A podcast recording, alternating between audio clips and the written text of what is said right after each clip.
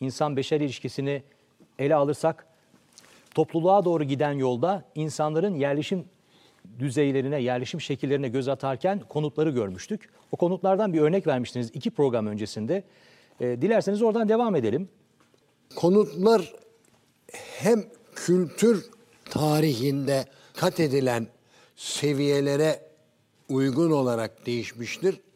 Hem de iklimle, coğrafi şartlarla çok yakın bir bağlantısı vardır.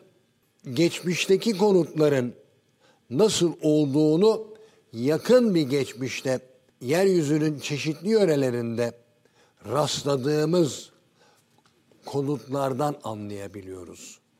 İlkel gibi görünen öyle bir çağda yaşıyoruz ki bu bizi dehşet bir kibire sürüklüyor. Çağın Avrupa, Amerika şartlarını göstermeyen, görünümünü sunmayan örnekler hep geri ilkel olarak algılanırlar. Kesinlikle bu söylediğim örneklere uymayan konutlar olağanüstü bir zanaat harikasıydılar. Bunlara Borneo'da ve Yeni Gine'de rastladım. Arkadaşlar gösterebilirse en olmadık biçimde yani Haritamızı bize çok çağıralım aykırı, hocam. aykırı gelen bakın Evet. Bakın harika bir zanaat, bir teknik, bir teknik şahese. Ağaçların tepesine ki bu ağaçlar 40 metreden az değil. Adam adamlar kulübelerini inşa etmişler bambu çubuklarından. Zemin bataklık, çok rutubetli, nemli ve her türlü haşere yaşıyor burada. Buram buram terliyorsunuz. Çok tatsız bir iklim hüküm sürüyor. Sıcak, rutubet ve dediğim gibi her türlü haşere ortalıkta. Başka tabii yabani hayvanlar da var. Daha büyükleri var. Yırtıcılardan bahsediyoruz galiba. Evet yırtıcılar var. Buraya çıkıyorsunuz. Bir kere havası püfür püfür. Sanki soğuk hava cihazları var içeride. Nasıl yapmışlar bilmiyorum. Hocam nasıl çıkıyorlar? Merdiven falan mı var? Hani göremedim. Onu söyleyeceğim. Şimdi bu ağaca çentikler atmışlar. Tamam mı? Ve oradan bir kere olağanüstü çelik insanlar. Müthiş. Maymun gibi zıplıyor, hopluyor, tırmanıyor. Şimdi benim gibi ağır aksak, hantal bir adam ki ben oralarda gençtim daha. Yani bugün, bugün zaten olacak iş değil. E, çıkamıyordum. Bana bambu liflerinden örülmüş halat atıyorlardı yukarıdan. Ona tutunuyorum ve ayak ayaklarımı da bu çentliklere dayıyordum. Ve o şekilde artık nasıl zorluklarla bir kere çıktıktan sonra bir daha inmek istemedim. Kalıcı konut dedikleri bu olsa gerek Evet. hocam. Kalıcı konut dedikleri Kalıcı. bu. İçeride ateş yanıyor, yemek pişiriliyor. Hiçbir koku moku yok. Hiçbir şey yok. Nasıl havalandırıyorsa dikkat ederseniz burada pencere falan da yok. Bir kapısı var. Şu ön tarafta onu göremiyoruz. Balkon gibi böyle bir çıkıntı var. Çok dar. Oraya zaten çıkıyorsunuz bu ağaçtan tırmanarak. Ondan sonra o kapıdan içeri giriyorsunuz. İçerisi loş. Ve bu bambular hava geçiriyor. Yani içerle dışarı arasında hava teması sürekli. Ama dumanın çıkmasına o yetmez. Başka bir şeysi daha olması lazım. Baca falan yok. Bir yerde bir açıklık var. Niye bunları öğrenemedim? Dilce anlaşamıyorduk. Her köy bir oba ve her obanın kendi dili var. Muazzam bir zorluk hocam. Yeni Gine'de 800 bilmem kaç dil varmış diye sonra bir zaman bir yerlerde okuduydum. Sadece burada değil tabii.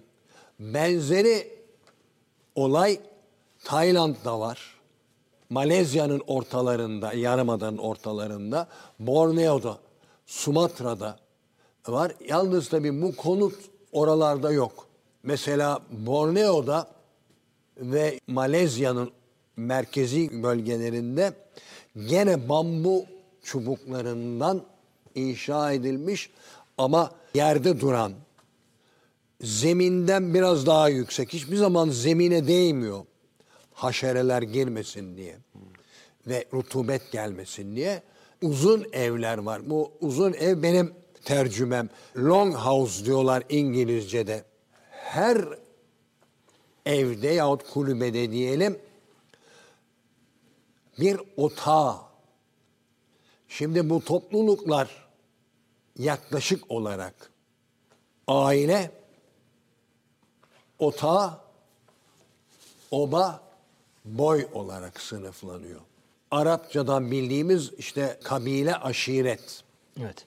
Büyük ihtimalle aşiret 10 kabileden oluşuyor. Aşeretten 10 olduğuna göre hocam, aynen 10 kabile bir araya gelip bir aşireti oluşturuyor olmalı. Bu benim çıkarımım. Frankçe'de klan ve Fransızca'da tribü, tribus Latince'de. Bunlar hepsi birbirine tekamül etmiyorlar. Ben Türkçeden hareketle söylüyorum. Bütün Türk topluluklarında da aynı şeyler söz konusu değil. Oğuzlarda çoğunlukla dediğim sınıflama var. Aile, otağı, otağı aynı zamanda tabii konut anlamına da geliyor. Ve Türklerde Çadır diye çeviriyoruz onu. Doğru bir çeviri oluyor mu? çadır Otağı. ama çadır Türkçe değil. Ha yok. Farsça. Türkçe'de yurt denir ona. Yurt olağanüstü bir kelimedir. Yaşanılan yer, bağlı olunan yer, gönlünü verdiğin bir yer. Yurt ve ocak iç içedir. Söz ve bunların içerdiği tasavvur. Demin tasavvurdan geçen konuşmamızda tasavvurdan bahsettik ya. Bunlar iç içe olan şeylerdir. Tabii yurt zamanla başka anlamlar da kazandı. Onlara daha sonra geleceğiz devletten filan bahsederken. Vatan ve yurt aynı şey değil, Değil, mi? hayır. Vatan ile yurt farklı anlamlara geliyorlar. Temelde öyle. Arapçada vatan e, yurdun karşılığı ama bizim siyaset felsefemizde Türkçe siyaset felsefesinde bu ikisi farklılaşmış alaylardı. Dediğim gibi ona daha sonra gelelim. Oraya bir şey bırakmazsak sermayeyi kediye yüklemiş oluruz. Hocam sizde sermaye bitmez hocam. İnşallah bilmem. Başka yörelerde İç Asya'da, Orta Asya'da yapılanmalardan önce bu kagir yapılardan önce insanlar çadırlarda oturuyorlardı. Ve onlar farklıdırlar. Oğuzların çadırları ayrıdır. Oğuzlarla Türkmenler hep iç içe anılırlar. Türkmen diye bir boy yok efendim. O bir uydurmadır. Türkler Manas vuruşması sırasında Talas hocam. ve yahut muharebesi yani Arapçası muharebe oluyor vuruşmasında kitleler halinde Müslüman olmuşlar. Hocam Manas değil Talas. Manas Talas, dediniz. Talas Ha, özür o- dilerim. E, doğru. To- Yanlış anlaşılmasın O diye şey Manas destanın adı. Evet. Talas vuruşmasında kitleler halinde 700 küsur- 51. 51 mi? 751. O, e, şey oluyorlar. Müslümanlığa geçiyorlar. Müslüman oluyorlar. Arap kumandan Horasan'a Orta Asya'ya gelmeyen Arap kumandan aklı duruyor. Ve haykırıyor Türk iman diye bağırıyor. O Farsçaya Tür, Turkoman diye geçiyor. O Turkoman, Farsçadaki Turkoman, Türkçe'de Türkmen haline alıyor. Öyle bir boy yok. Bu Müslüman olan Arap kumandanı Türk iman diye haykırtan kitle Oğuzlardır. Türklerin Oğuz boyudur. Başka boyları var tabii. Kırgızlar var, Peçenekler var, var oğlu var. Bunlar bir tanesi ve biz Oğuz şeysinden, kolundan geldiğimizden en çok ondan bahsediyoruz. Ve onu Türkmen olarak niteliyoruz. Zamanla şöyle diyelim, Oğuzların Müslüman olan kesimi Türkmen olarak kabul edilmiş. Öbürlerine bir şey dememişti. Onlar gene Oğuz diye devam etmiş. Ama 13. yüzyılda artık bütün Oğuzların Müslüman olduğunu görüyoruz. Yani Müslümanlığın dışında kalan Oğuzlardan bahsedemeyiz. Gelelim acaba öbür ağaç evlerini gösterebilir miyiz? Başka açılardan da görelim. Bu da pencereli olan ve kapılı olan kısmı galiba. Buradan evet. Buradan bir merdiven sarkıtmışlar. Bunlar dediğim gibi bambu liflerinden önülü. Böyle yerlerden tırmanmak daha kolay. Ağaçlara atılan çentiklerden çıkmaktansa buradan daha kolay çıkıyorsunuz. Pencere yok. Bunlar kapı. Bu gördükleriniz kapı. Burada o demin bahsettiğim iyi görünmüyor. Resim iyi değil. Böyle küçük bir çıkıntı, ne diyeyim, sundurma gibi bir şey. Oradan konutun içine giriyorsunuz. İçi biraz önce söylediğimi tekrarlamak bahasına serin, püfür püfür esiyor, koku filan yok ve en önemlisi burası haşerelerle kaynarken her şey var. Yılan, çıyan, akrep, sivrisinek ve adını bilmediğim bir sürü başka sinek türü Burada hiçbir şey yok. Eser yok bunlardan burada. Hani gece yatacağım da bir şey sokuyor. Hiç öyle bir şey yok. Hocam kaç kişilik bu konutlar peki? Kaç kişi Aa, yaşıyor? Onlar da o da bir olağanüstü bir şey. 8-10 kişi kalabiliyor orada. Büyük yani o zaman. Burada bunu bilmiyorum. Dediğim gibi dilce anlaşamadığımdan bilmiyorum. Ama Borneo'da kaldığım köylerde en azından bir kişi Malayca bildiğinden bir bilgi edinebiliyordum ve bir konutta o long house, o uzun evlerde 20 kişi civarında bir nüfus barınıyordu. Ve her uzun ev galiba yok onların resmi burada. Her uzun ev bir otağı, bir geniş aile. Kandaş, hep bunlar kandaş. Ve bunların kendilerine mahsus bir dini var. Köyün bir dini var. Onun dışında o bir oba, köy bir oba. Başka köyler onlar hep birlikte boy teşkil ediyor. Hocam şöyle bir şey de geldi. Ha bu da gene tepedeki bir ev. Bu yeni Gine'de. İşte bu bir yepyerli. Ben seyahatlerde hemen hiç resim çekmemişimdir. Hele eskilerinde. Neden? Korktuğumdan. Özellikle Müslüman bölgelerde tabii o günlerle bugün arasında yüzyıllar var. Müslümanlar kat'i surette tahammül edemezdi resim çekilmesine. Pakistan'da, Afganistan'da, Hindistan'ın Müslüman kesimlerinde, Afrika'da Müslümanlar resime olağanüstü derecede ha Avrupa'dan gelenler çekiyor muydu? Çekiyorlardı. Onlar bilmediklerinden korkmuyorlar. Bir de bu var. Bilmek insanı korkak kılıyor. Tehlikeleri göremiyorsun bilince. Cahil cesareti diye bir kavram var değil mi hocam? Şimdi belki hiçbir şey ol- olmayabilirdi. Ha bunlar işte o long house'lara, o uzun evlere örnek deniz veya gölde mesela Malezya'da, Borneo'da deniz çingeneleri vardır. Bildiğimiz çingene değil öyle diyorlar. Deniz çingeneleri deniyor onlara. Onların çünkü bizim çingeneler Hint asıllıdırlar. Hindistan'dan gelmedirler. Sint bölgesinden. Bunların öyle bir şeysi yok. Neden bunlara çingene demişler? Göçüyorlardı ondan. Göçebedirler. Yerlerinde e, durmuyorlar. Ve bunlar deniz kıyısında, sığ yerlerde kazıklar üzerinde konutlarını inşa etmişler. Artık göçmüyorlar sabitler.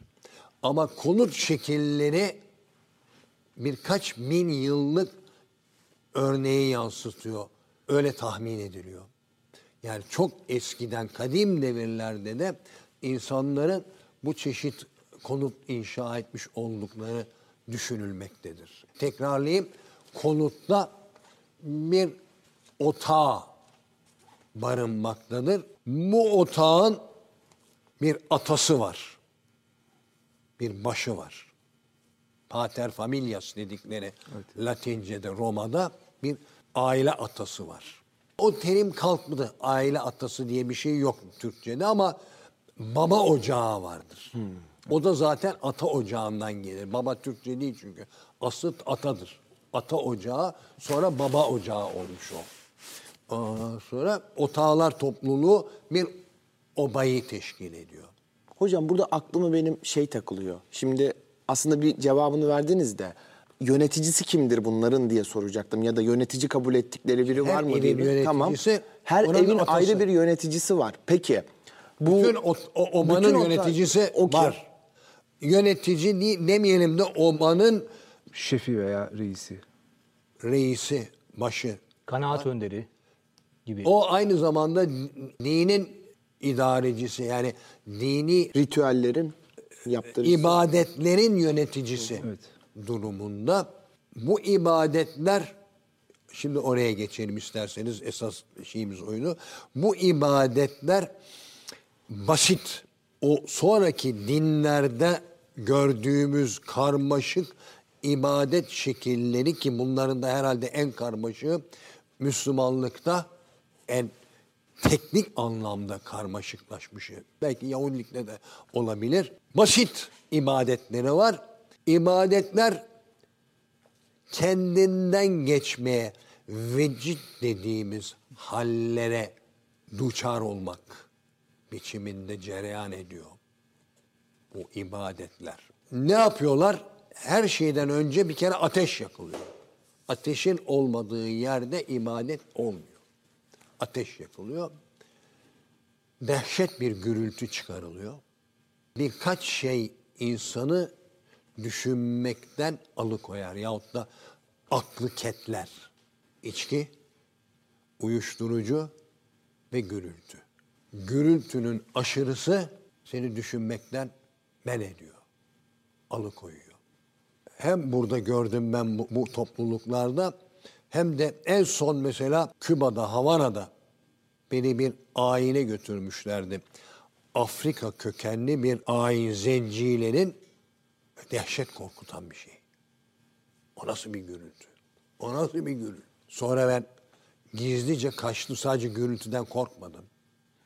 Oradaki hareketlilikten e, dedim bunlar belki keserler, bir şey yaparlar diye sıvıştım çıktım. Bizdeki şamanlarda da vardır o gürültü ve ses çıkarma. Alanlarda var. Adını anmayacağım bizim başka Güneydoğu Anadolu'da ben bunu bir defa seyretmiştim 1965 mi 6 mı orada Mardin yakınlarında dehşet bir bir e, bir olaydır. Niye kendinden geçiyor? Senin dediğin gibi Şaman Moğolcadır. Bunun Türkçesi kamdır. Oldum olası insanlarda en başta söylemiştim ya biz bu konuşmalara başlarken insanlarda hep din olmuştur. Dinsiz bir dönem düşünemeyiz. Ve ruh var. Ruh anlayışı vazgeçilmez bir olaydır. Animizm dediğimiz şey mi bu literatürde? Orada da din vardır. Animizm cancılık. Türkçesi can ruh demek. Cancılık her şeyde istisnasız her olayda her şeyde ruhun varlığını görmektir. Her nesnede Her nesnede. Her neyle karşılaşırsan karşılaş taşın, toprağın, ağacın, göğün, yerin, hayvanın, bitkinin, insanın ne olursa olsun her şeyin ruhu var. Canı var. Can zaten oradan geliyor. Yani ruh demek Farsçada ruh demek. Ee, eski Türkçe'de eski Türkçe derken benim kastettiğim e, Göktürkçe, Uygurca eski Türkçe'de tın. Tın tin. Ruh ölümsüzdür. Beden ortadan kalkıyor. Ruh varlığını sürdürüyor. Bana en yakın ruh kimdir? Atamdır. Onlarla sürekli bir bağlantı halinde olmam lazım. Onlardan güç alıyorum, fikir alıyorum, danışıyorum, yol gösteriyorlar. Bunun içinde bir takım yollar var. onlarla ilişki kurmanın Kurmanın yolları var. Bütün bu kam törenleri bu ilişkiyi sağlamaya yönelik. Günümüzde de var mı bunlar? Var. Ruh çağırıyorlar. Ey ruh bilmem beni işitiyorsan gel masayı salla filan falan. Biz de harita çağırıyoruz ya. Ey harita gel artık Evet falan. haritaları da diye oluyor gibi oluyor. Çok haklısın ruhum. Bu ruhları çağırma olayında kendinden geçmen lazım. Akıl az veya çok işe karıştığında doğa dışı, olağan dışı tabakalarla bağlantı kuramazsın. aklı devre Akıl dışı. bizi var olana, nesneye yönlendirir. Görünene odaklan. Görenene odaklandırır. Onu aşmanın yolu aklın durdurulmasıdır. Dinde devam ediyor mu? Ediyor. Mistiklik diyoruz, tasavvuf diyoruz buna. Tasavvufu herkesin eline bırakmak istemiyor Müslümanlık. Sen aklın başında ol, var olanlarla yetin diyor. Ötesine geçersen yönünü, istikametini şaşırabilirsin. Yani sarhoş olursun. Sarhoş, ser hoştan geliyor. Başın yolundan çıkması. Bizde ona deli diyorlar değil mi hocam Türkçe olarak? Deli diyoruz. Evet. Del, del ne demekti hocam? Gönül demek Farsça. Deli, nel. Del. Deli bir izafet ekidir. Gönülden demek deli. Yani salt duygu. Meczup. Duyguyla hareket eden. Tamamen Meczupta gönlüyle hareket bir cezb hali var. Cezb var. var. Cezbe kapılıyor. Cezbe kapılınca meczup oluyor. Meczup oluyorsun. Evet. O yüzden hor görülmez bizde deliler. Ya meczuplar. Tabii. Hor görülmez. Hoş görülür. Hoş Hoş görülür hatta. evet. Serhoş, hoş O görülmez. hor görülür. Ama deli, hatta deli sayılır, itibar görür. Evet. Gittiği yerde ikramda bulunur, izzeti ikramda bulunur, el üstünde tutulur. O bir kamdır, şamandır. Unutmamak lazım, kamlar olağan dışı insanlardır. Hristiyanlıkta aziz olmuşlardır. Bizde de veli diyebiliriz. Çok ince bir çizgi var derler ya zaten o delilikle velilik arasında. Velilik Değil mi? arasında. Çok ince bir çizgi var derler. Evet, evet. O, öyle bir şey var. Yani akla mahkum olmayan insanlar. Ama bu aklın dışına çıkmaktan öte aklın ötesine geçmek değil mi hocam? Yani çünkü dışına çıkmak deyince bu irasyonel oluyor. Şimdi- daha aşkın bir şey Bunu aklı. unutmamak lazım. Velilik, delilik, kamlık Allah vergisidir. Yahut da Tanrı ne bilmiyor yani. Bir ihsanıdır onun. Sarhoşluk senin hatandır. İraden sonucunda yaptığın bir şeydir en nihayet. İraden ne? İradeni yok etmek. Herkes veli olmaz. Binde bir veli olur. O dediğim gibi bir şeydir. Allah'ın ihsanıdır. Peygamberler de velilerden çıkarlar. Nitekim peygamberimizi de önce meczup sanıyorlar. E bunlar hep birbirleriyle bağlantılı olaylar. Kendisi öyle sanıyor hocam. Yani başkalarını bırak kendisi öyle herhalde diyor. Delirdim ben diyor. Yola sokan karısıdır. Peygamberler herhalde hep bilmiyorum belki istisnaları var erkektiler. Ama hep arkasında kadın vardır. Hazreti İsa'nın kadınları annesi ve daha sonra yoldaşı haline gelen Meccelli Meryem. evet o da onun da adı Meryem ya annesi gibi Magdalena. Herkes İsa'yı terk eder. Bu iki kadın ölümüne hatta ölümünden sonra da yanındadırlar. İşte Musa'da Asiye var galiba. Asiye var. Evet. Şimdi bu boylar, bu obalarda, bu boylarda yani kadim insan topluluklarında gördüğümüz genel bir tavır var. Bundan daha önce bahsetmedik. Hep maddi etkenlerden ortaya çıktı. Mülksüzlük vardı dedik. Mülk edinme işte tarımla filan falan ama işin manevi tarafına hiç bakmadık. Belki Marksçıların etkisiyle bu yoldan yürüdük. Biz şimdi bir de öbür tarafa bakalım. O daha da önemli. Bu topluluklarda bireyleşme yoktur. Bireyleşme her insanda tabii ki var temelden. Farkında başka bir varlık olduğunun farkında. Nihayet vurduğu zaman canı acıyor. Okşadığında hoşuna gidiyor. Bu hayvanda da böyledir. Hayvan da varlığının farkındadır. Hayvanda birey olabilir mi yani? Tabii birey. Gayet tabii. Kedinin kuyruğunu çektiğinde bağırıyor. Hatta pençe atabiliyor. Okşadığında hırlıyor. Keyif alıyor.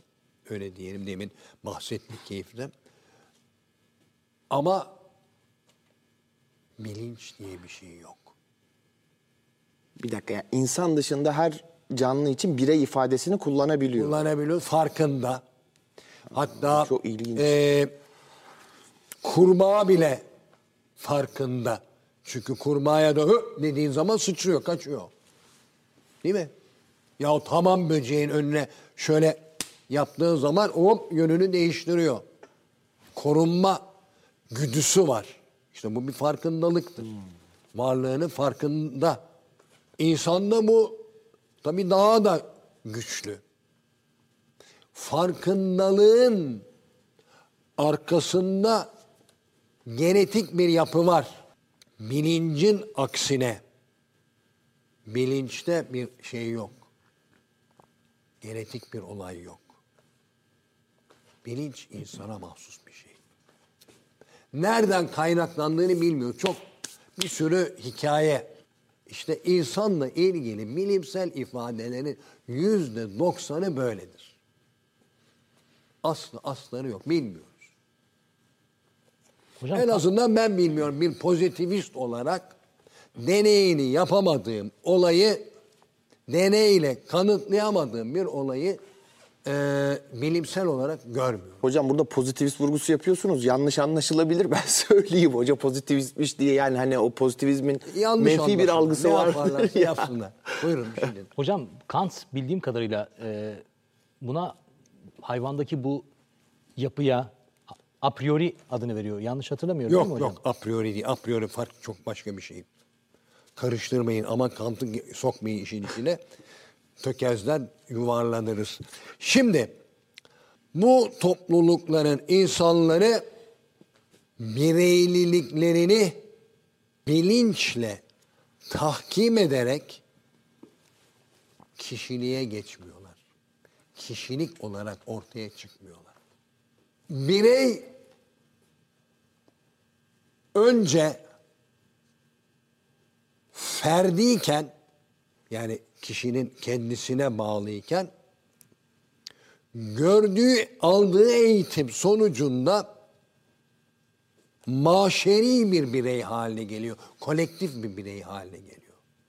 Topluluğun bir parçası oluyor. Topluluğun, topluluğun parçasından da fazla. Özdeşleşiyor. Topluluktan ayrı, kendini toplulukla ta- tarif ediyorsun. Topluluktan ayıramıyorsun. Arkadaşlarımız bize bir dünya haritası armağan etseler, Amazon bölgesini bir görsek. Şimdi Amazon şurası. Ormanında yaşayan Amazon ırmağı şöyle gelir. Dünyanın en zengin su varlığına sahip ırmak. Buradan kollar ayrılıyor. Kolların kolları var. Ve böyle bir küçük bir ırmağın kıyısında yaşayan bir obamız var. Bororolar var. Bu bororolar arara dedikleri kızıl renkte, kızıl mavi o civarda bir renkte bir papağana inanıyorlar. Yılda bir defa o papağan öldürülüyor işte. Ormanda dolaşıyor papağanlar. Bir tanesini öldürüyorlar. Ve o papağan oluyorlar. Önce biraz önce bahsettiğim vecit haline geliyorlar. Vecd oluyorlar. Gürültüler, patırdılar, içkiler. Bir de onu söyleyeyim. Her devirde, her yerde içki olmuştur. Müslümanlığı kabul ettikten sonra toplumlarda onlar istisna. Zaten Müslümanlığın o kadar çok istisnası var ki her toplulukta içki olmuştur. Uyuşturucu da alıyorlar bunlar. O gürültüyle de kendilerine geçiyorlar. Sonunda papağan parçalanıyor ve yiyorlar. Ne oluyor? Papağanın ruhu geçiyor. İntikal ediyor.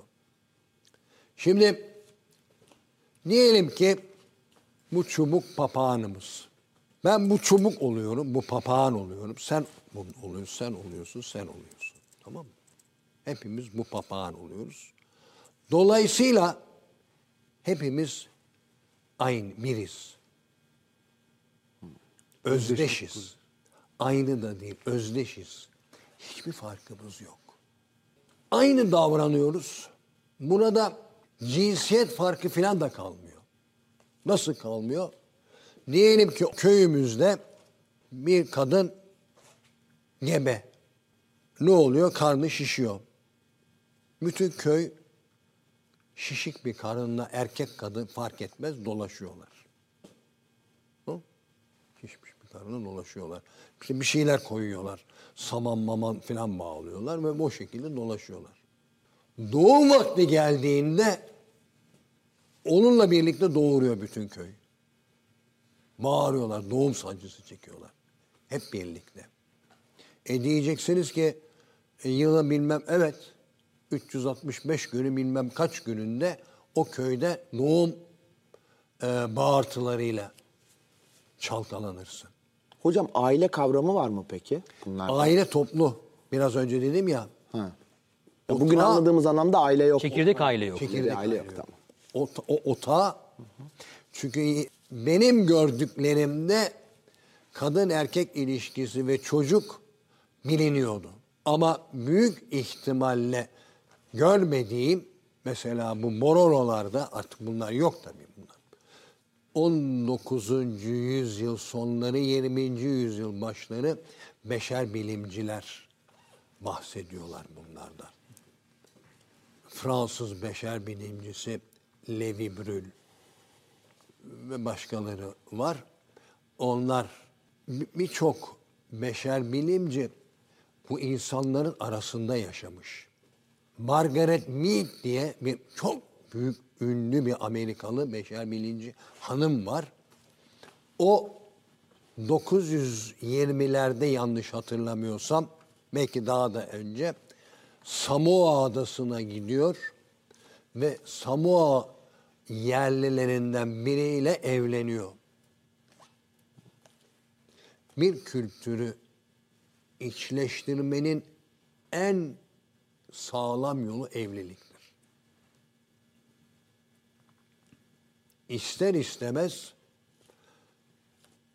eşinin kültürünü özellikle de kadın başka bir kültürdense o kültürün çünkü kültürü esas taşıyan kadınlardır. Erkekten daha özlü bir biçimde taşır. Ve dilleri taşıyan da kadınlardır. Hele bizde, Türklerde. O yüzden ana dili deriz zaten değil mi? Ana dili. Kadınla erkek farklı toplumlardansa yaşanan mıntıka, diyar, kocanın yeri ise çocuklar onun dilini öğrendikleri gibi yaşamadıkları anne ülkesinin de anne topraklarında dilini annelerinden öğrenirler. Biz onda gene bir istisnayız.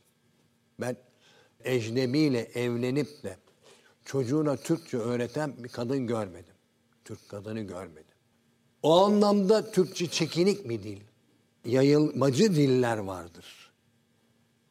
İngilizce, Rusça, Fransızca, Almanca, Arapça, Farsça, Kürtçe. Bunlar hep yayılmacı diller. Çince. Ama bizimkisi çekinik bir dildir. Başka var mı? Var başkaları da. Bütün bu saydığım dillerde kadının dili, annenin dili daha doğrusu çocuklara intikal eder. Çocuklarına da öğretir. Şimdi doğuruyor dedik ve bütün köy o doğum sancısını çekiyor, öyle gösteriyor. Ondan sonra müthiş bir sükunet başlıyor. O çocuk dünyaya geldikten sonra. Çocuğun dünyaya gelmesi bütün eski topluluklarda, geleneksel topluluklarda huzur kaynağıdır.